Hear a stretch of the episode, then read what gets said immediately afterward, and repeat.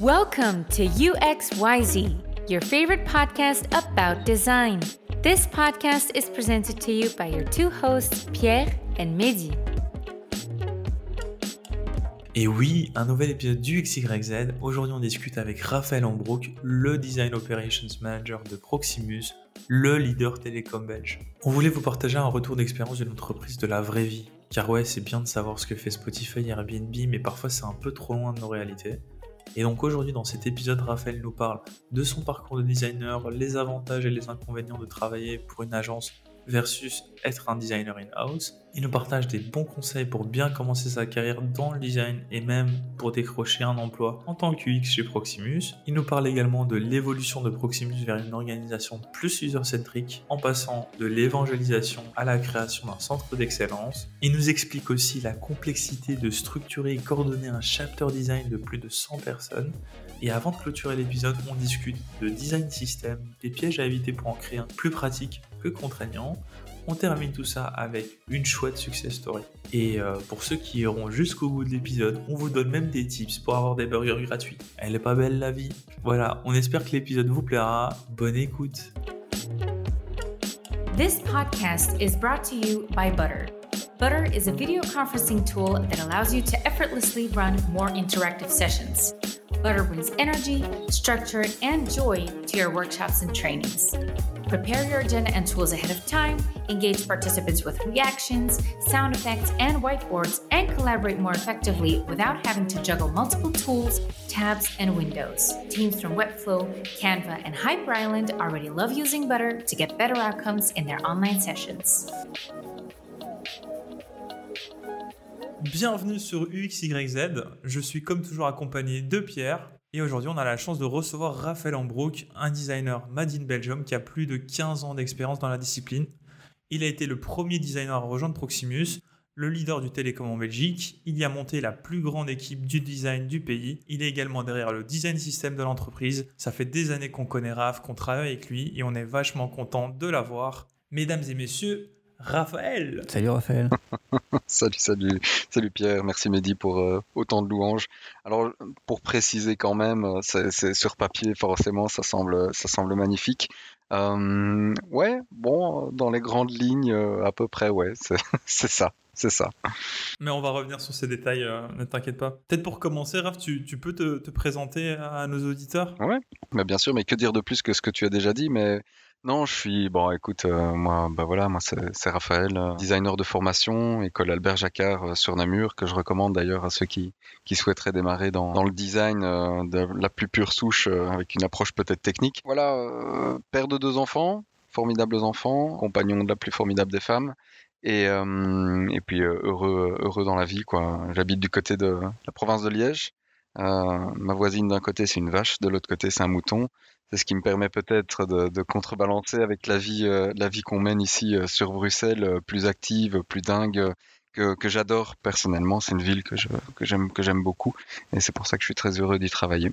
Donc voilà, c'est moi. Super, Raph, bah, merci beaucoup. Si on replonge dans ta carrière, tu, tu viens du monde des agences, tu es passé vers un gros corporate hein, qui est Proximus, 10 000 employés, hein, donc c'est pas rien. Comment s'est passé un peu cette transition? Quelles sont les, les, grandes différences que tu vois quand on est designer in-house et quand on est designer pour une agence mmh, Je dirais que la transition, elle a commencé euh, avant même d'être, d'être engagé chez, chez Proximus, c'est-à-dire que c'est quelque chose que je cherche euh, à un moment donné dans ma carrière. Faut se rendre compte que hum, j'ai travaillé donc en effet dans le monde des agences avec euh, un chouette mix entre des projets euh, qu'on appelle in-house. On travaillait chacun sur des, sur des projets avec, avec un certain budget, certains certains Mendes, etc., etc., pour des, des, des chouettes marques. Et puis l'autre pendant qui était bah, sur site, donc en mission en tant que consultant à l'international. Bon, ça, ça restait très Benelux et un peu, un peu en Angleterre, mais mais tout de même très intéressant.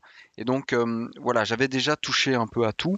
Et je pense que la transition, elle s'est faite à un moment donné où j'ai eu le sentiment de ne pas être euh, euh, réellement owner, responsable des, projets. J'avais un peu ce côté, tiens, voilà, maintenant, je dois, je dois donner le bébé à quelqu'un d'autre. Et c'était un peu difficile pour moi. Donc voilà, c'était ça la transition. J'ai souhaité aller vers quelque chose où j'avais euh, j'avais vraiment l'ownership. Euh, bon, bah, c'était c'était Raphaël qui était responsable en cas de en cas de succès, mais aussi en cas de en cas de défaite évidemment. Et donc bon bah voilà, on fait on fait comme tout le monde, on, on dépoussière son LinkedIn, on le rend un peu propre, on utilise des beaux termes et quelques hashtags un peu bling bling. Et du coup, ben voilà, à un moment donné, on, on me contacte, c'est Proximus. Euh, pour la petite histoire, je crois que c'était la première interview que je faisais réellement euh, en tant que pour pour un job, puisque le précédent job en agence, je l'avais eu à la suite de mon stage que j'avais fait chez eux. Et donc, euh, bah, premier entretien face à mon précédent manager. Et ah, c'était c'était quelque chose quoi. Et puis voilà. Mais donc bah, arriver dans le monde du corporate, euh, ouais, c'était une belle. Euh, mais ce qui était important d'expliquer, c'est que c'était un cheminement, c'était quelque chose que j'avais envie de, de, faire. On en parlait il y a quelques jours avec le fondateur d'un produit digital qui a levé plusieurs millions de dollars. On lui demandait s'il trouvait ça plus difficile de créer un produit. Donc je sous-entends ce que tu faisais en agence, euh, des projets, des gens qui avaient rien ou des gens qui avaient quelque chose et qui voulaient l'améliorer, versus arriver comme ça chez Proximus euh, et plutôt euh, savoir, tu l'as dit, tu l'as dit très justement, que tu allais devoir t'occuper de quelque chose et en être responsable, euh, que ça marche ou pas. Ce qui est d'ailleurs quelque chose de rassurant. En agence, on n'est jamais vraiment garant de si ça fonctionne ou pas. Tu trouves ça plus difficile de s'occuper d'un produit, de l'améliorer ou de créer quelque chose qui n'existe pas? Alors, euh, les deux sont, intéressants, mais, tu as tout à fait raison, c'est quelque chose de fondamentalement différent. Euh, le fait de travailler euh, peut-être dans une boîte corporate comme, comme la mienne fait qu'en fait on a un, job très très précis. On est dans une équipe multidisciplinaire, on a des gens qui, sont, qui ont une expertise pointue dans, dans certains domaines qui font que ensemble on va créer, mais moi je suis sur cet élément-là. Et donc, je vais, aller, je vais aller très, très au bout des choses. Et qui peut être intéressant quand on est en recherche de développer une expertise euh, très pointue, euh, pourvu qu'on soit dans, au bon endroit, dans le bon projet. Hein, attention, c'est important à, signaler. On n'est pas, tombe pas toujours sur quelque chose de waouh, ça c'est, ça c'est la mission qui me, qui me convient. On, est dépendant d'une roadmap euh, qui nous est imposée. Hein. Néanmoins, bon, voilà, le travail en agence a cette a aussi cette qualité de dire, mais en fait, on, est très touche à tout. Euh, on, ça nous permet de, de, mettre tout en place pour qu'un projet réussisse, pour qu'un projet aboutisse. Et parfois, il faut. Euh, ouais, on, a, on est ce couteau suisse, on est ce MacGyver de l'agence. J'étais le MacGyver un peu euh, dans, dans, ma précédente agence. J'ai eu des. on sait comment c'est fini la série, donc on espère que ça s'est pas fini. pareil pour toi. On sait comment c'est fini la série. Oui, bah écoute, et l'acteur d'ailleurs. Mais euh, moi, je pense qu'il faut vivre les deux. Je pense que ça, ça m'a construit sept ans euh, exactement que j'ai passé là-bas, euh, donc même un, même un peu plus. Ça m'a vraiment construit. je pense que ça, c'était important. Et je remercierai jamais assez mes, mes précédents employeurs pour ce qu'ils m'ont offert, les, et parfois m'envoyer au, au, fourneau, euh, éteindre des incendies, hein, c'était quelque chose. Hein. Donc tu recommandes aux designers qui nous écoutent de varier les plaisirs et de ne pas s'orienter forcément sur du 100% produit ou du 100% agence Est-ce que c'est ça qu'il faut, faut comprendre? Je vais me faire taper sur les doigts parce qu'on est dans une grande période de recrutement chez Proximus, on cherche quand même à engager. Euh, j'ai presque envie de dire, les amis, euh, allez d'abord voir comment, comment ça se passe en agence. On va me détester de dire ça, mais, mais, mais oui, c'est dingue ce qu'on apprend euh, ce qu'on peut apprendre et surtout ça, ça permet de s'orienter très très bien sur euh, l'expertise dans laquelle on a envie de se développer. Moi je suis de ce, profil-là. Il va y avoir des profils, je suis persuadé, qui vont sortir de, de, 3 ans, 5 ans d'études, qui sauront exactement ce qu'ils veulent faire euh, très précisément et j'espère pour eux qu'ils se plantent pas.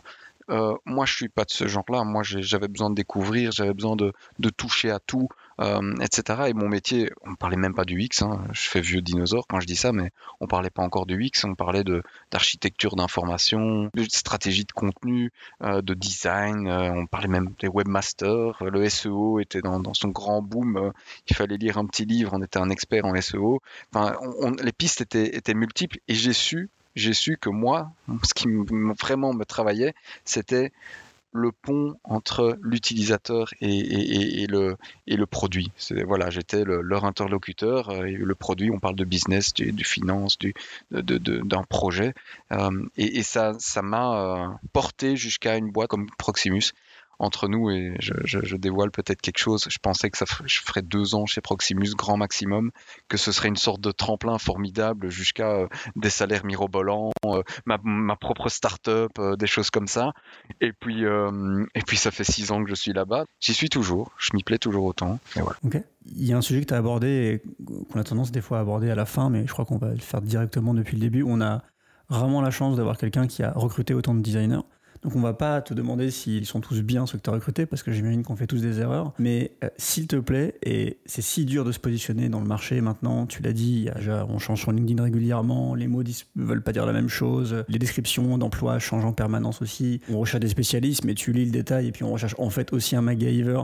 Donc bref, tu recherches quoi toi? Quand tu, quand tu vois des gens arriver c'est quoi les qualités euh, où tu te dis, ok, ce, designer, euh, ça va le faire? Je cherche quelqu'un qui est capable de me raconter une histoire, déjà, que ce soit son histoire, l'histoire d'un projet, une trajectoire, ou même l'histoire de son voisin. En fait, je me concentre énormément sur tout ce qui est soft skill. Euh, je pense qu'il faut donner la chance à tout le monde. un expert qui a, qui a 25 ans de, de métier, même si en UX ça n'existe pas, comme je le répète, c'est un terme qui est finalement assez récent. De 25 ans comme un junior, je vais l'écouter pareil. Euh, moi, ce, que, ce qui, ce qui m'intéresse, c'est une forme de bagou, c'est un fit avec l'équipe aussi. Euh, c'est quelqu'un où je sais qu'il va, il va bien vivre avec les autres. Ça, c'est important, mais c'est le manager qui parle, c'est pas, c'est pas l'expert. On pose des questions, on pose. Euh, ah, je me révèle pour ceux qui un jour se présenteront à moi, mais je pose leur pire projet. J'aime bien ça. Il y a un petit côté sadisme en moi qui ressort, mais, en fait, ce que je veux entendre, c'est pas forcément qui, comment ils se sont plantés. Ce que je veux savoir, c'est, c'est ce qu'ils en ont appris, c'est ce qu'ils feront différemment la prochaine fois. Et la manière de me le raconter, je vais comprendre plein de choses. Je vais comprendre euh, s'il y a une réelle empathie envers l'utilisateur. Parce que sur papier, tout le monde est empathique. Ouais, je suis UX designer, moi j'aime bien les utilisateurs. Je vous le répéterai encore trois fois pendant ce podcast, ça ne veut pas dire que seul ça, ça que c'est vrai. Donc, euh, mais par contre, au travers d'une histoire, au travers de voilà, quand, quand, ils vont raconter les choses, je vais comprendre sur quoi se portent les détails, sur quoi se porte euh, vraiment l'accent. Et, et, ça va me faire dire que celui-là, bah, en research, il va être formidable. Celui-ci, euh, il va être dans la collaboration, on va échanger énormément, il va apprendre très très vite, mais il va surtout challenger nos, pratiques. Euh, tel autre profil sera très très pointu dans les délivrables et va donc peut-être challenger les autres de cette manière-là, etc. Donc je pars avec très peu d'a priori, euh, j'engage, c'est presque presque une relation qui commence en fait. je tombe un peu amoureux d'un profil, je tombe un peu amoureux d'une personnalité, d'une attitude. Et puis bon bah quand il s'agit de chercher un expert en research euh, bon là on est plus pointu. Quand il s'agit de chercher un design system owner, bon bah on le challenge techniquement évidemment, mais donc euh, un fit. Euh, et puis, bon, j'ai la chance d'engager régulièrement, donc je peux, je peux aussi y aller d'un côté, de l'autre, parfois un senior, parfois un junior. Mais voilà. On va voir si ben, justement le taux de conversion sera meilleur lors des interviews grâce à ces petits tips donnés par Raphaël. Raph, tu as dit que tu engages souvent. Euh, voilà, ça fait 6 ans que tu es chez Proximus, ça fait 6 ans que Proximus investit quand même considérablement dans l'UX hein, pour se rapprocher vraiment sur cette entreprise qui est user-centric. Est-ce que vous y êtes aujourd'hui euh? Mmh, Alors c'est une question intéressante euh, parce que mmh, j'ai donné récemment un, talk à propos de, la maturité dans le design. C'est un sujet intéressant avec des moyens assez rationnels de calculer la maturité d'une entreprise.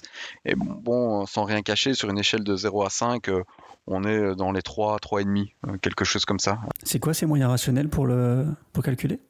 Les moyens rationnels, euh, c'est la mise en place d'une stratégie design, c'est un design système présent ou non, c'est des choses comme ça, c'est des tailles d'équipe. D'un côté, c'est le, nombre de designers par projet, des choses comme ça. Enfin, tu vois, et puis c'est un audit aussi qu'on peut faire. Et c'est intéressant de, se poser la question et de, faire un peu l'exercice à un moment donné. Moi, je l'ai fait pour Proximus, je devrais partager ça plus d'ailleurs. Et en fait, on, on perçoit Proximus comme une équipe assez mature. On se dit, waouh, quel bel animal euh, ce Proximus. Euh. On a un chapter ici design, plus que 100 designers euh, de business à content design, donc une variété de, de types de profils. on parle de plus de 100 personnes, c'est gigantesque sur le, sur, le, sur le marché belge. Je pense qu'on est, on fait figure d'exception. C'est pas forcément un cadeau et ça veut dire que c'est quelque chose qu'il faut gérer. Ça veut dire que c'est quelque chose lorsqu'on parle de, de désalignement dans la pratique du design. certains rendent tel type de délivrable, ceux-ci font de la recherche de telle manière, tandis que chez nous, on est sur quelque chose d'autre. Euh, et, d'un profil à l'autre, ça change, mais c'est une gestion de, dingue en fait. Donc, euh, donc voilà, on n'y est pas. On n'est pas des Google, on n'est pas des Spotify. Le saura, je vais pas dire jamais, mais ça va être difficile. Par contre, là où on, on est déjà dans quelque chose de très abouti, c'est dans l'attitude, c'est dans les moyens mis en place. On a compris la valeur du design. On se veut design centric et on met les moyens d'être design centric. Et par design, j'entends bien sûr user centricity, puisque le design, c'est le fait de mettre des utilisateurs, c'est de la co-création, c'est tout ça. Mais en tout cas, on se donne les moyens pour y arriver. Donc euh, on, se redonne rendez-vous dans quelques années pour en rediscuter. Mais, mais du coup, quand même, tu vois, est-ce qu'il faut pour euh, être à 6 Qu'est-ce qu'il faut pour pas être à 3 Si ça, c'est 3, euh, comment font les autres entreprises ou comment devraient faire Ou qu'est-ce qui vous sépare de cette maturité? Est-ce que c'est d'avoir directement un CEO qui était designer à la base? Enfin, qu'est-ce qui, qu'est-ce qui manque pour, pour, pour, gagner 3 points et que tu considères, ou en tout cas que les KPI que vous suivez vous inscrivent comme plus mature il y, a un, super case sur le marché pour le moment, euh, c'est l'entreprise Polestar. Euh, si vous la suivez un peu, c'est dans une voiture euh, électrique issue de la marque Volvo.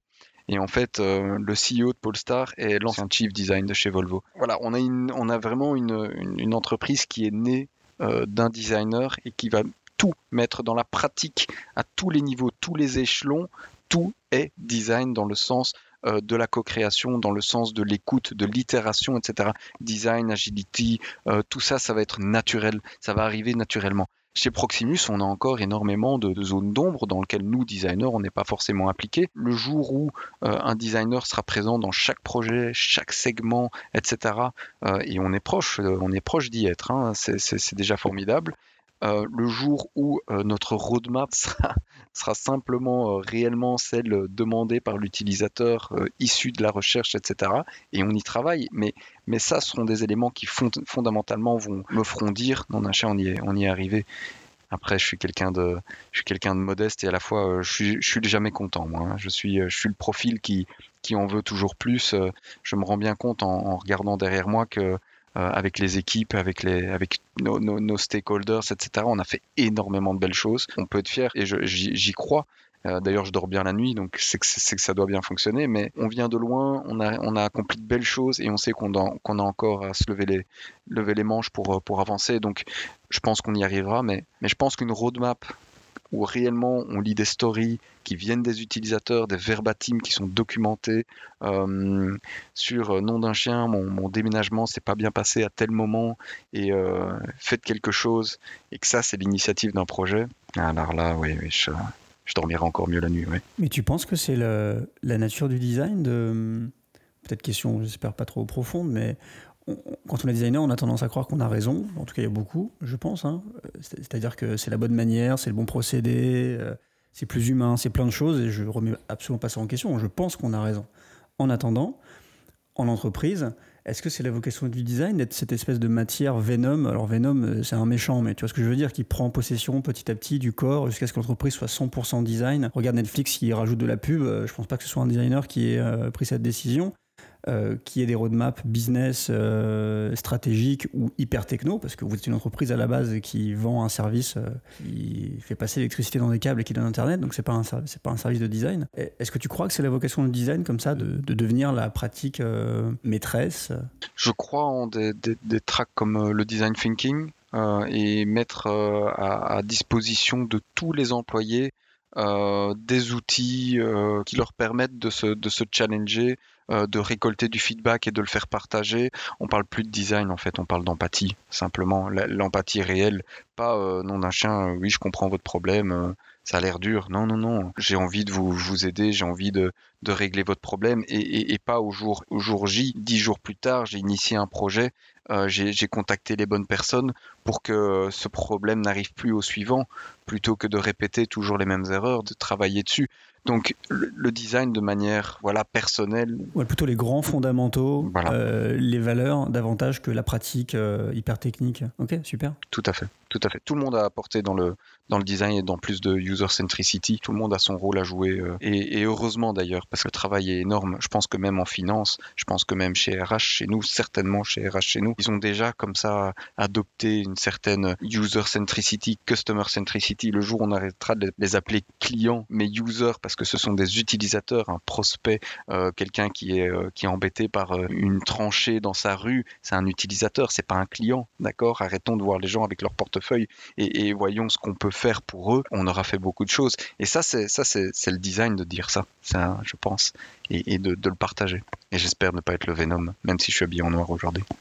Raph, tu, parlais de justement bah, d'une centaine de personnes qui travaillent euh, autour du design aujourd'hui chez Proximus, que ça a apporté une certaine complexité. Comment vous l'avez euh, géré cette complexité aujourd'hui? Est-ce que c'est quelque chose qui est, euh, maîtrisé? Est-ce que vous avez réussi à standardiser la, la, pratique pour qu'elle soit efficace par rapport aux méthodes de travail qui sont propres aujourd'hui à, Proximus? Alors, il y, y, a un point, il y a un point qui est important. D'abord, c'est une transformation qui, est en cours, qui est ici en début d'année où on a, vraiment rassemblé par métier euh, en réalité les, profils. Et donc, on parle du métier du, design qui est, très varié. On a rassemblé ces gens. Donc, c'est quelque chose qui est en cours. Donc, dans la stabilité, etc., on n'y est certainement pas. Soyons honnêtes avec nous-mêmes, il y a encore beaucoup, beaucoup de travail. Il y a un point qui est important, c'est euh, l'autonomie des équipes. Ça, c'est très important. Et ils ont la responsabilité de travailler à leur pratique, à la qualité de leur profil, à s'autogérer, se, se, se, construire, travailler à leur expertise, etc.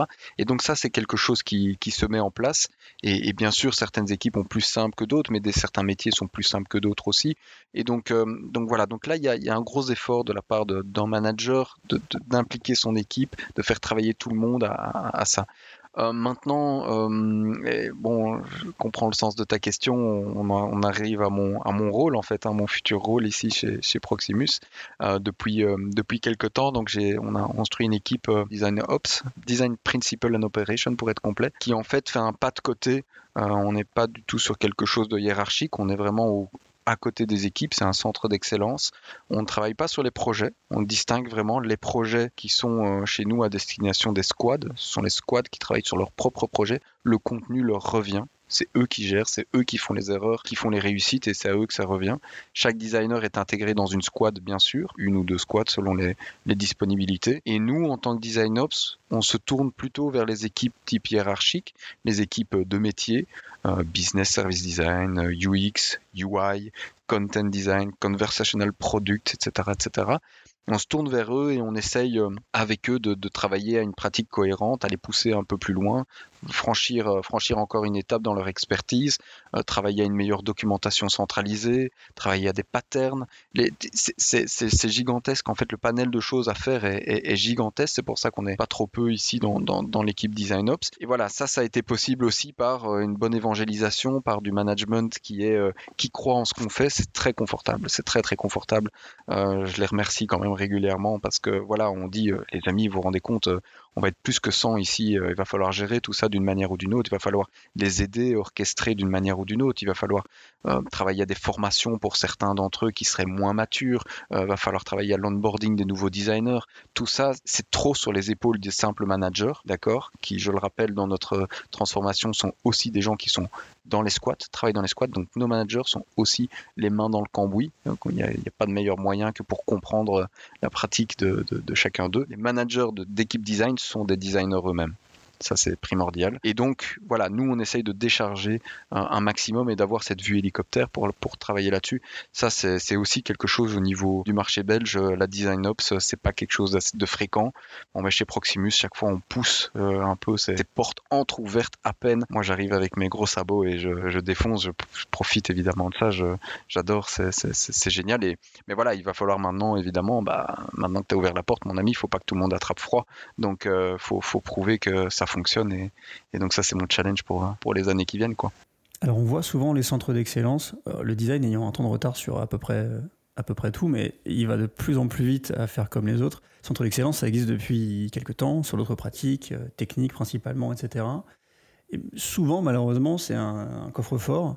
Euh, donc plutôt euh, à, valeur, forte valeur ajoutée, des trucs hyper précieux à l'intérieur, euh, des, magnifiques présentations, des magnifiques trainings, des pratiques aux petits soins et aux petits oignons, et puis personne s'en sert. Alors comment tu fais le lien? C'est quoi toi, ton approche, ou quel conseil tu pourrais donner à des gens qui montent des design ops comme ça, les freins que vous avez traversés, les challenges, ou même les valeurs où vous êtes dit, ok, nous on le fait comme ça, parce que c'est comme ça que ça marchera chez nous, ou parce que c'est comme ça qu'on veut le faire. Qu'est-ce que tu peux nous dire un peu de ça? Sur, sur quelle base vous avez fondé cette, euh, cette équipe?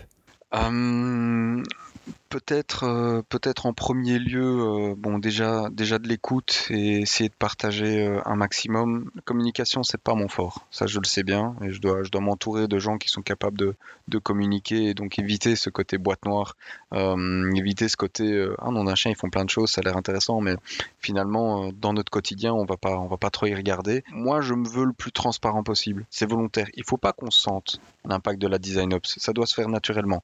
Ça doit être dans la pratique fur et à mesure, en regardant, en regardant derrière nous, on doit se rendre compte que le nom d'un chien, ça a évolué. Mais ça ne doit pas être un frein au quotidien, ça doit surtout pas être bousculer trop les habitudes, ça doit venir accompagner et de manière très très smooth, euh, vraiment euh, simple. Et, et donc. C'est pas un donneur de leçons, quoi. Ou certainement pas ou certainement pas. J'ai eu peur à un moment donné, et on me l'a fait remarquer, euh, peut-être de prendre une casquette très, très lead, euh, en tant que design ops parce que c'est le, c'est risque aussi d'imposer les choses aux autres euh, et de dire voilà on a la science infuse et on vous la, on vous la transmet c'est, ça, pas du tout ça euh, il y a des designers dans les, dans les chapters chez nous dans les équipes qui ont un bagage tellement intéressant tellement important et tous doivent participer à cette mise en place tout le monde dans les designers est invité à des workshops des brainstorms etc on, est trop peu que pour le faire tout seul et ce n'est pas respecter la pratique de la recherche et du design que de le faire chacun de son côté. C'est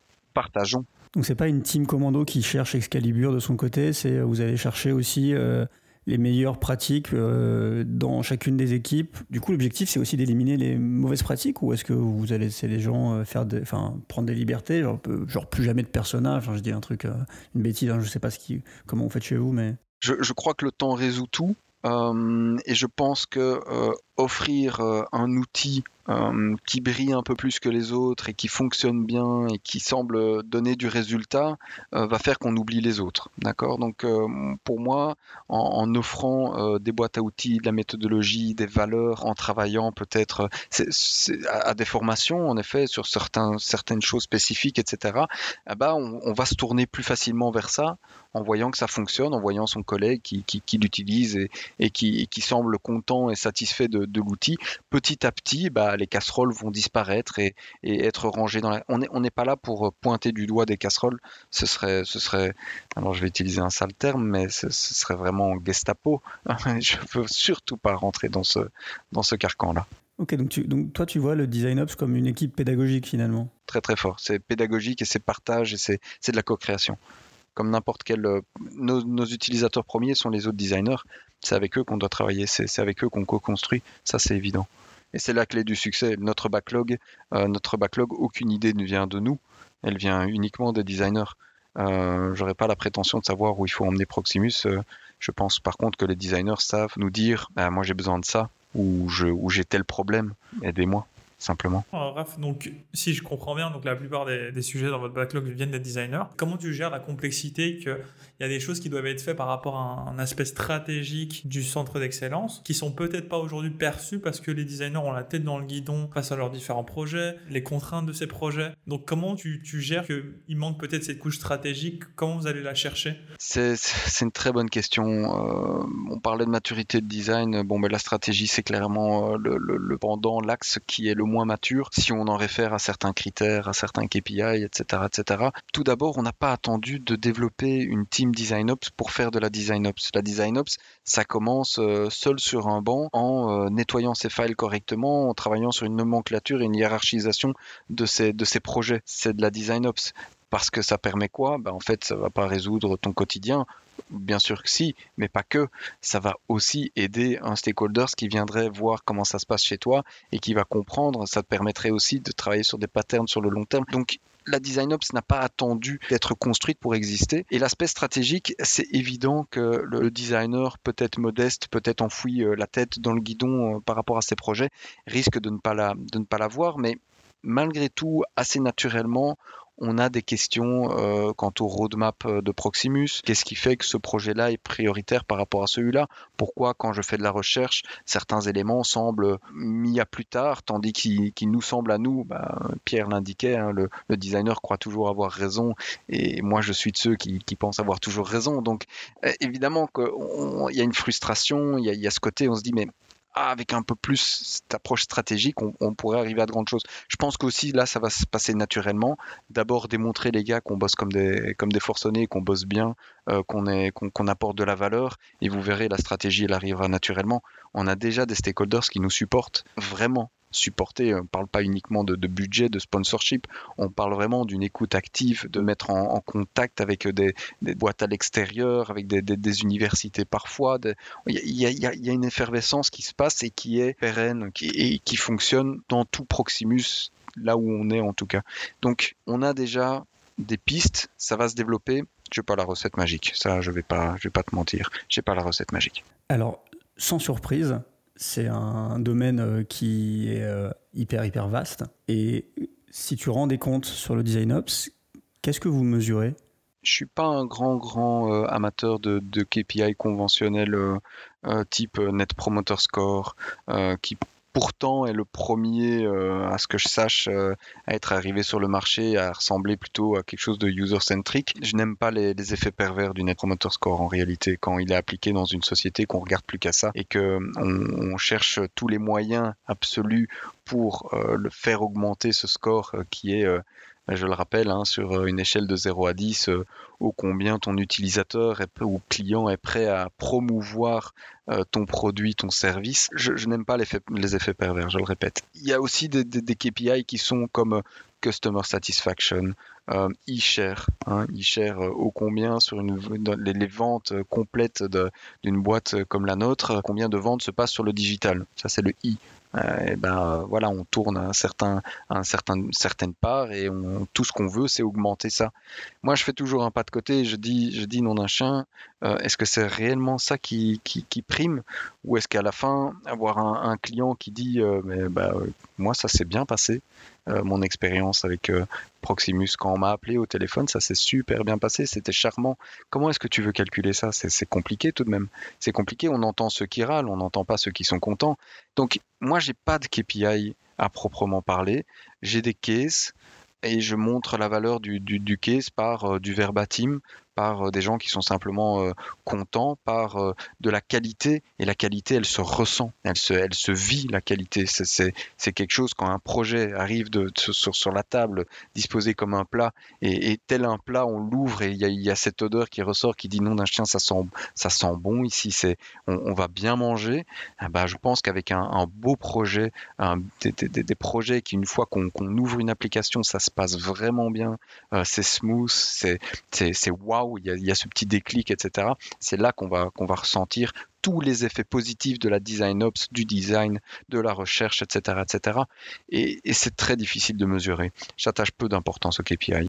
Raph, moi, la question que je voulais te poser, c'est, tu l'as dit, hein, vous avez pu arriver à, créer cette équipe Design Up parce qu'il y a eu vraiment beaucoup d'évangélisation et du coup, vous avez le support de votre management. Si on revient sur cette évangélisation, comment elle s'est passée? Quels ont été les plus gros obstacles? Enfin, nous, aujourd'hui, on travaille beaucoup, beaucoup de clients et une des questions qui revient souvent de nos designers, c'est, euh, mais voilà, moi, j'ai envie de faire ceci, le client ne comprend pas la valeur que ça apporte et du coup, on me demande juste de produire des écrans. Comment j'arrive à lui faire comprendre? Et donc, on a un ensemble de, conseils qu'on leur donne, mais qu'est-ce que tu leur conseillerais euh, si tu regardes un peu ton expérience chez Alors, je, je conseillerais de ne pas faire les choses dans, le simple but de, de, respecter une certaine pratique ou quoi que ce soit. Euh, il faut faire les choses parce qu'on est convaincu du bien fondé d'un projet, d'un changement dans la méthodologie, d'un nouvel outil qu'on a envie de mettre en place. Euh, d'abord, on doit être vraiment convaincu. On ne doit pas le faire pour les autres, on doit le faire pour, pour soi, hein, déjà. Je dirais lead by example. Autrement dit, euh, faites-le allez-y, foncez. Euh, on, ne vous demande pas forcément une recherche. Euh, personne vous demandera de la recherche. Ça, ça c'est fondamental. Personne vous demandera jamais euh, combien d'utilisateurs accéder dans un exercice de usability ou d'idéation ou peu importe. Finalement, très peu de personnes demandent à voir un report ou ne fût-ce qu'avoir une session de, test utilisateur parce qu'ils comprennent pas la pratique, parce qu'ils comprennent pas forcément le coût, l'effort que ça représente, est-ce que c'est même possible, etc. Ils ont peut-être pas envie de rentrer dans la documentation et pourtant, et pourtant, moi j'indique à mes designers, je leur dis mais, mettez tous ces verbatim vos wireframes, vos prototypes. on a fini de montrer que des prototypes, le produit final, etc. Montrez le cheminement sortez des reports d'utilisateurs et, vous avez une demi-heure, bah, tant pis, les, écrans, ça arrivera les cinq dernières minutes, mais montrez tout ça. Et, vous allez voir, on va poser des questions et c'est là qu'on va obtenir du, bon. L'évangélisation, voilà, je pense que c'est un peu ça. Le design system, personne nous attendait personne nous attendait à avoir un design system comme ça soudainement. Il y avait déjà des librairies qui existaient dans, qui existaient dans certains outils, euh, pour certaines technologies, etc., etc. Donc, somme toute, tout le monde était content. Nous, on n'était pas. Qu'est-ce qui s'est passé? Bon, On a fait une sorte de, de, POC euh, pour euh, montrer la valeur, pour expliquer ce que ça pouvait être et les avantages. Et on a fait un peu sur nos heures perdues pendant les projets. on a avancé. On, on a, on a fait un minimum comme n'importe quelle trajectoire de, design, tu, fais ce qui vaut de la valeur, l'impact versus, euh, versus l'effort. Et puis, et puis soudainement, euh, un stakeholder euh, a compris et ton, ton meilleur évangéliste il va, va, va, va, le, va le déclarer pour toi, va te donner du sponsor et puis, et puis avancer. Il m'a fallu des, des, mois pour obtenir un outil comme Figma hein, chez Proximus. Je parle de, de longs mois. Moi, je veux revenir sur ton conseil parce que parce qu'on on a interviewé maintenant sur ce podcast euh, beaucoup de gens. Et, c'est vraiment un conseil qui est hyper simple, mais qui est hyper puissant parce qu'il parce qu'il est juste réel. On a chacun ici nos expériences avec différentes personnes, euh, différents designers. Il n'y a aucun projet où on est attendu sur l'intégralité de la chaîne de la recherche à l'idéation et la personne va attendre patiemment d'écouter euh, passionnément aussi tout ce qu'on a à lui dire. Tous les projets sont que des contraintes et c'est vrai qu'un des réflexes des designers juniors et même médiors, hein, un, réflexe assez scolaire qui est de euh, d'avoir peur de si je rajoute cette étape-là, on m'attend pas, ça va rajouter du temps, etc. Et je suis bien d'accord avec toi, tout en se respectant et respectant la personne à qui on va présenter son projet, de faire, de balancer une petite recherche, euh, deux heures, trois heures, une demi-journée. On parle de recherche, mais des fois, il y a des gens qui sont spécialistes de la recherche, qui ne sont pas attendus sur d'autres choses, qui ne sont pas attendus sur la solution. Bah, c'est pas grave, un petit sketch ou quoi que ce soit. Et je suis vraiment, euh, vraiment d'accord avec toi d'aller chercher dans la contrainte parce qu'il y en a 100% du temps dans ces projets, même dans une entreprise comme vous l'entendez pour ceux qui nous écoutent, euh, celle de Raphaël, d'aller chercher l'endroit où euh, on pense qu'on peut challenger son projet sans se freiner et se dire mais attends, il faudrait que je reparte depuis le début, que je leur explique tout, le design, la stratégie. Et c'est peut-être d'ailleurs la nature de ta question, Mehdi, hein, qui est comment je les convainc on a tendance à se dire pour convaincre, faut, on met pause et puis on réexplique depuis le début. Et j'adore ton conseil qui est d'y aller, de, faire euh, sans casser le projet, les timelines ou les budgets qui nous sont donnés, mais de trouver des petits endroits comme ça. On peut rajouter un truc qui, qui est intéressant. Peut-être euh, que je rajouterais à ce conseil-là, euh, vous lancez pas tout de suite dans l'explication complexe de ce qu'est un card sorting, comment ça fonctionne, les statistiques et les résultats vous risquez de vous casser les dents, c'est évident. Euh, par contre, euh, indiquez le fait que vous l'ayez fait avec un nombre d'utilisateurs, vous avez fait attention à la segmentation, un bon mix d'hommes-femmes, francophones, néerlandophones, etc., etc., et qu'on a travaillé à catégoriser des éléments et que le résultat est euh, ce type de catégorie-là fonctionne bien, parle aux gens, vient d'eux, c'est déjà un grand pas. soyez restés simples dans votre évangélisation dans ce que vous avez envie de démontrer et faites attention au public euh, à qui vous, vous dites les choses bien sûr. Donc concentrez-vous sur ce qui fait de la valeur pour eux et souvenez-vous toujours en tête que lui derrière il a un objectif et pourvu que ce que vous avez fait répond à son objectif euh, ou répond à des questions qu'il avait, alors là vous avez tout gagné. On reboucle sur les conseils que tu as donnés au tout début, hein, qui sont euh, que la personne soit capable de raconter une histoire, on en, on en, revient là, hein. malgré les documents, malgré la recherche et la méthode, à la fin quelle histoire? Et tu viens, on vient de parler pendant une heure de l'empathie envers ses utilisateurs, donc euh, à défaut de les appeler autrement, et eh ben, son boss, celui à qui on présente son PowerPoint, c'est aussi un utilisateur, donc c'est une deuxième histoire dans l'histoire, c'est un deuxième projet. C'est comment je fais atterrir euh, mon travail. Ouais, écoute, euh, ça me fait plaisir que tu retombes, que ça retombe là-dessus, qu'il y, ait une sorte de boucle, mais oui, absolument. J'en profite pour faire une transition qui sera un dernier sujet. Tu, tu as parlé du design system. Alors, souvent, on arrive sur des design systems et puis on ouvre Figma et puis en fait c'est une charte, hein, ce qu'on appelait il y, a, des années une charte. Maintenant c'est un mot un, peu plus élégant. Et je sais que vous ça n'est pas le cas. Donc déjà, est-ce que tu peux nous dire pour ceux qui euh, pensent savoir ce que c'est ou au moins euh, chez, chez vous ce que c'est, qu'est-ce que vous avez mis dans le design system et c'est quoi les bénéfices que vous en avez tirés euh, très clairement et qui fait que c'est aujourd'hui une des choses qui parle le plus à tout type de professionnels que ce soit des techniques, business, etc. Donc c'est quoi la magie du design system, en tout cas chez vous? Donc c'est quoi? Qu'est-ce qu'il y a dedans? Et comment vous avez tiré vos, vos marrons du feu? Déjà, un design system, c'est le fruit d'une collaboration. entre des profils très tournés usability, dirons-nous, UX, besoin, usage de, composants pour construire des interfaces, pour construire des flows, des expériences. Bien sûr, du branding. Ils sont des gens, euh, le, petit crayon dans l'oreille, euh, créatif, euh, pas forcément envie d'être tout le temps dans cet applicatif de, du web, des applications, etc. Et donc, il y a une bonne collaboration avec des designers d'interface, ce brand et bien sûr la partie technique qui est le front-end dev. D'accord Donc, voilà, c'est le fruit d'une collaboration avant tout. Ça n'est pas que à destination des designers. Design system, je l'ai répété, hein, le design, ça doit être dans la main de tout le monde. Tout le monde construit pour répondre à des problèmes et c'est là que c'est beau le design. Euh, et, donc, pour moi, un design system, c'est à destination de nos collègues, principalement. Hum, moi, je ne pense pas utilisateur final quand je parle design system. Je pense avant tout à mon premier maillon, qui est mon collègue direct et qui va réutiliser les composants pour créer des interfaces. Chez nous, euh, on, on, va de voilà un composant un bouton, prenons-le comme ça, un beau bouton, call to action, euh, dans lequel on explique euh, dans quel contexte on l'utilise, euh, est-ce qu'il va de pair avec d'autres éléments, comment il vit dans son écosystème, quelles sont les variantes et pourquoi on utilise tel type de variante, quelles sont les micros interactions avec, qu'est-ce que, comment est-ce que le tone of voice, le copy dans le bouton, tout ça doit être documenté. Bien sûr le brand, à quoi il ressemble, les caractéristiques design, hein, 10 pixels, du radius, des choses comme ça. Je parlerai aux designers de, qui nous écoutent et qui, se reconnaîtront. Et puis le bout de code, la vraie vie, le bouton en, live quand il est dans votre application, sur votre site web, euh, le bout de code, le bout de gras. Euh, voilà, c'est ça, ça c'est important. J'ai vu beaucoup de librairies euh, qui vivotaient dans, dans, les entreprises, dans les agences, etc. On parlait en effet d'une charte, souvent très très longue, très très complexe, énormément de boutons, énormément de, des grands tiles, on voit ces, ces, énormes murs, plein de composants, tout le monde a ça en tête, je suis sûr maintenant. Et en réalité, nous, le design system, il a commencé avec, avec un tout petit subset de composants, pas grand chose. Euh, bon, évidemment, on s'est planté, on a, choisi de faire les formes, de documenter euh, tout ce qui était forme. Input field, input text, euh, checkbox, radio button, bouton. on s'est planté. C'était le plus complexe en fait pour démarrer. on aurait dû démarrer avec des choses bien plus simples, documenter un lien, ça, c'est cool. Ça, il n'y a pas trop de risques.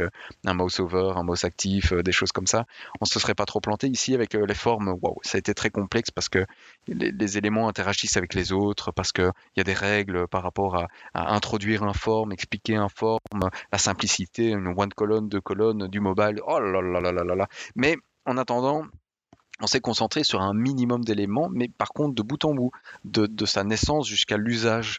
Et c'est ça qui est intéressant dans le design system, c'est ça qui fait la différence par rapport à une librairie, je pense, c'est que ce n'est pas un élément figé dans le temps, on parle bien de son usage dans les applications.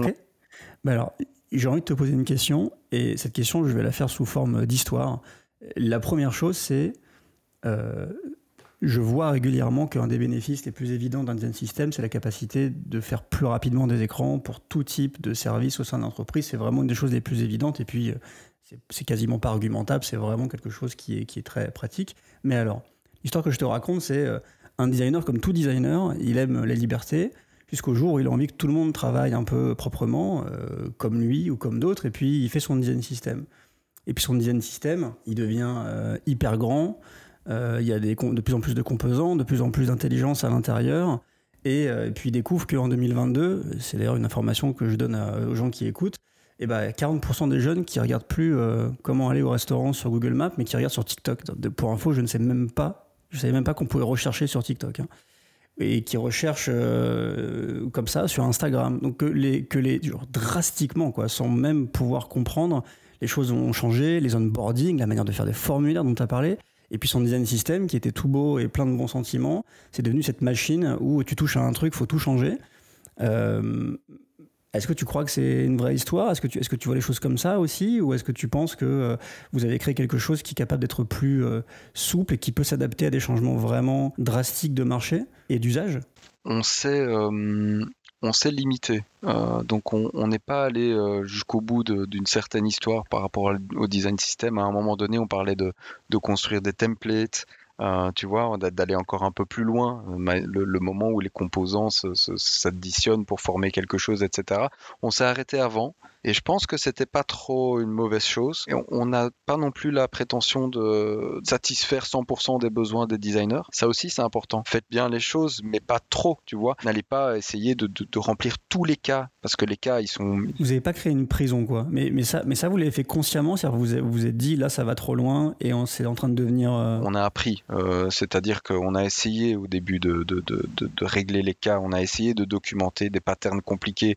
On parle de, search, d'advanced search. Euh, on pourrait se dire, non, un chien, on va essayer de cadenasser ça parce qu'on voit des choses différentes arriver, etc. Je pense que celui qui a, le mot final, c'est l'utilisateur. Au dernier moment, quand il l'utilise, euh, s'en sort ou pas, euh, facilement ou pas facilement.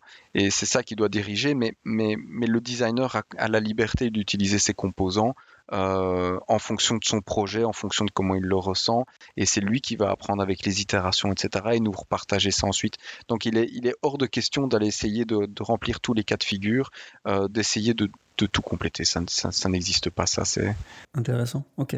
Ok, donc c'est en essayant en fait finalement d'aller chercher cette complexité que vous êtes revenu en arrière parce que ça vous, ça vous cadenassait trop, ça rendait la recherche obsolète aussi, parce que du coup plus d'intérêt de customiser si tu as tout déjà Exact. Et puis euh, le métier du designer n'est pas de, de, faire du patchwork de composants, c'est tellement triste, mais on présente ce design system et c'est le cas parce que c'est comme ça qu'on l'a construit pour permettre à nos designers de se concentrer plus euh, sur des éléments comme de la recherche, comme de la création, euh, créativité j'entends, pour les profils plus type UI, des micro-interactions sur des choses qu'on maîtrisait peut-être moins et sur lesquelles on doit plus se développer quand on le maîtrise, quand c'est juste une répétition de jour en jour d'utilisation d'un composant, reconstruire 3, 3 5, 10 fois des, input fields, des formes, des choses comme ça, ça n'intéresse personne laissons-les euh, aller vers autre chose. Et c'est là aussi qu'on a créé euh, de l'adoption, c'est là aussi qu'on reste souple et flexible dans, le temps. Tu parlais de TikTok et de, et de dans le moyen de rechercher des, restaurants ou d'autres choses.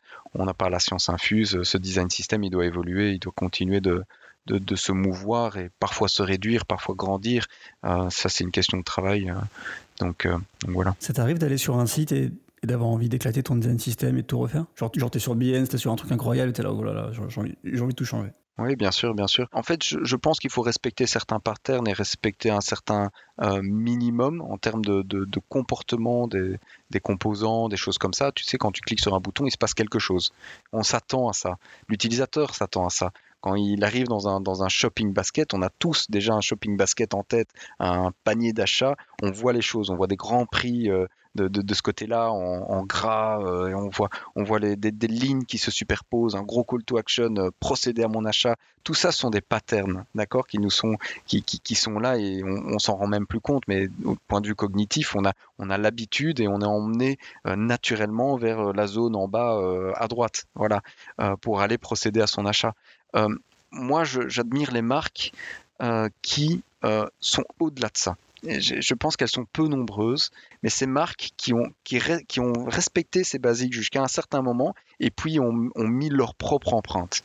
Et on dit, a un chien, nous, on va le faire des choses différemment, et rassurez-vous, ça va fonctionner. Et puis, il se plante, hein, il se plante, hein. il, y a, il, y a, plein d'éléments, il y a plein d'exemples, voilà, de grands acteurs, des Google, des Netflix, des choses comme ça, des Spotify, qui apportent des choses, et non un chien, au début, c'est disruptif à souhait. Parfois, ça fonctionne, parfois, ça fonctionne pas, mais j'admire quand même ce côté, on va au-delà, on va beaucoup plus loin et on, ne copie pas juste ce qui se passe euh, chez le voisin. Euh, un jour Proximus, on y arrivera. Pour le moment, on tente de délivrer pour nos projets, pour que ça se passe bien, pour que ça fonctionne, pour permettre aux designers de faire bien les choses.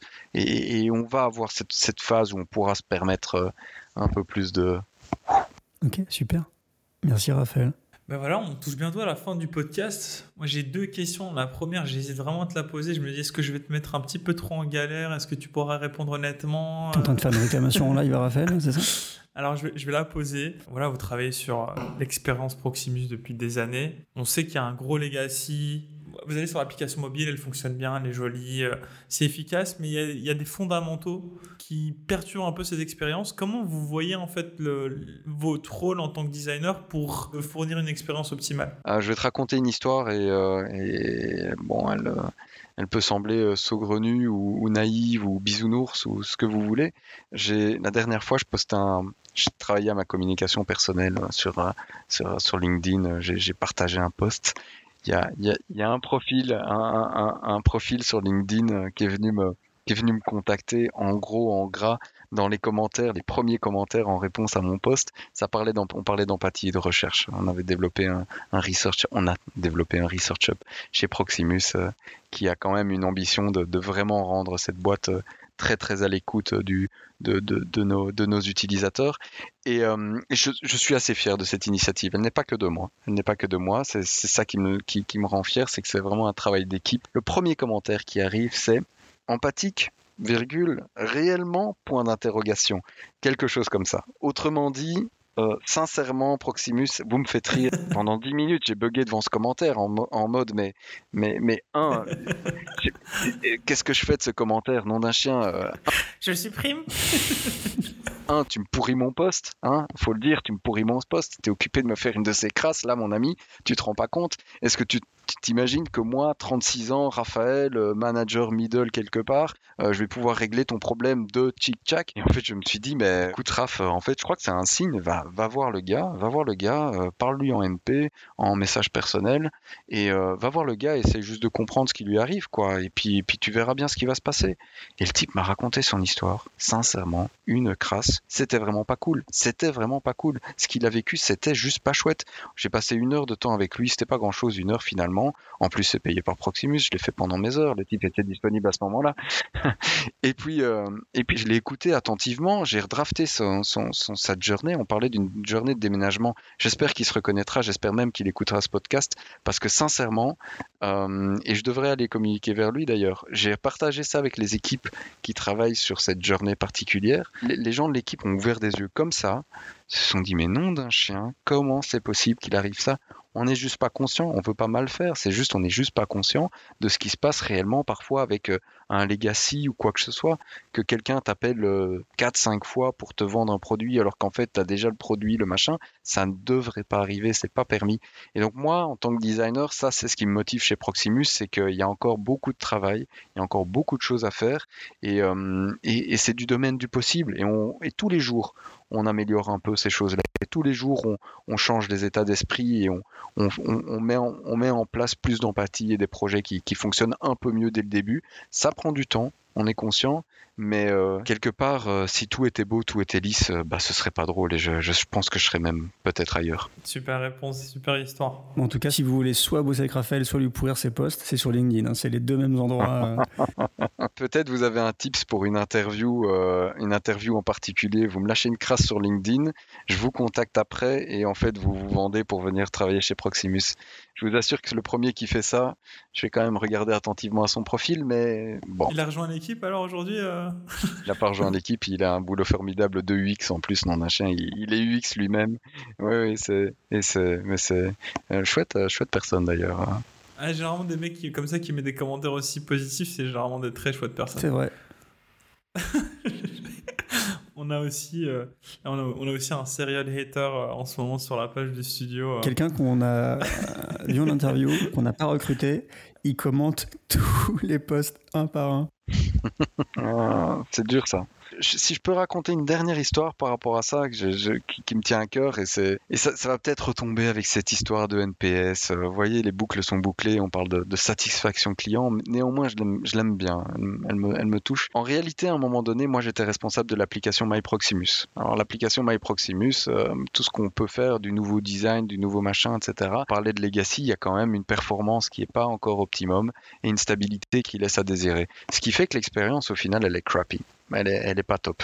Bon, euh, et, elle, est, joliment dessinée, elle a les fonctionnalités qu'elle doit avoir, mais finalement, voilà. À un moment donné, c'était l'idée de mon précédent manager et je la trouve euh, brillante cette idée. Il allait voir les, commentaires sur, euh, l'App Store et le Play Store pour voir qu'est-ce qui posait problème. Et il a envoyé ça aux équipes en mode les gars, résolvez ça quoi. Faites en sorte que tout ça, ça fonctionne parce que c'est ça qui fait que les gens se réveillent, se lèvent, les motive à nous détester quelque part et à nous mettre une étoile ou deux étoiles sur les stores. Donc c'est à ça qu'il faut travailler. Avant d'avoir des nouveaux projets euh, pour euh, plus de services, plus de fonctionnalités, d'abord on résout ça. C'est très très smart. Et la suite, parce que les idées ont gambergé, il a continué dans cette idée. Il nous a invité à un moment donné à dire, mais je me rends compte que beaucoup de ces postes datent de précédentes releases, d'avant. On a un mauvais score parce que des choses qu'on a résolues reste quelque part euh, là euh, et le, score reste entaché. Et donc, qu'est-ce qui s'est passé? On a pris, euh, je crois, trois jours. L'équipe, moi, designer, PO, des business analystes, on s'est mis dans une grande salle. On a été dans notre langue maternelle communiquer avec les gens en indiquant bonjour, comment ça se passe chez vous est-ce que vous êtes toujours mécontent de l'application parce que votre commentaire date un peu? Est-ce qu'on peut résoudre votre problème? Etc. etc. D'abord se concentrer sur est-ce que le problème est résolu chez vous? Et les gens appréciaient ça. Les gens appréciaient tout de suite des messages positifs en mode bah, merci de me contacter, mais vous avez raison, en fait, euh, il n'y a plus le problème. Ça, ça, n'existe plus. Ça a été résolu. Et qu'est-ce qu'il en a découlé? Bah, En petit message, bah, écoutez, si ça vous dérange pas, euh, il y a des équipes derrière qui sont fiers de leur travail. Merci de, merci de remettre un, un, un commentaire ou, ou, une, ou une étoile en plus. quoi. Et euh, bah, le positif, euh, c'est qu'on a, on a, on a explosé ce score pendant tout un moment sur les, sur les stores. C'était intéressant. C'était faire preuve d'empathie. Je me souviens que c'était un de vos objectifs euh, sur le revamping. Hein. C'était un de nos objectifs. Est-ce qu'il était bon, est-ce qu'il n'était pas bon? J'en sais rien. Super conseil, super histoire. On a un designer qui nous a dit que ses équipes lisaient les tickets aussi des devs pour se rendre compte directement de, tu vois, au lieu de faire des recherches, enfin pas au lieu, mais à la place de lancer des grandes recherches, des machins, etc., directement, qu'est-ce que les gens envoient comme, comme taquet euh, sur la page feedback? Comme quoi, la recherche, elle est, accessible. Hein. Les réseaux sociaux, Facebook, oh, formidable source euh, d'informations, mais apprendre, apprendre avec des pincettes. Hein. mais, euh, formidable source d'insultes et de demandes de réduction. Exactement.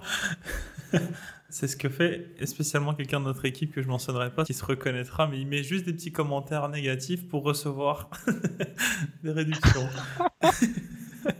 et ça marche, et c'est ça qui est triste.